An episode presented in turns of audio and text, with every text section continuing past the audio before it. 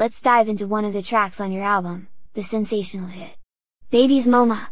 You shared a bit about the personal story behind the song. Can you elaborate on the inspiration and emotions that fueled the creation of this track? Well, my old girlfriend from years ago in my teens became toxic. And did things to mess up her reputation to try to make me jealous. I told her not to do it and she kept doing it anyway. I gave her time and chances to get on track, but she failed to comply. Then she lied to me about taking her birth control pills so she can become pregnant. She had planned this full life of having kids, but never told me about it. The mother had issues communicating plans of family and marriage while myself wanted a relationship of consistent reception and peace. After I found out that she had lied about taking the pills, I become very upset. And I broke the relationship off.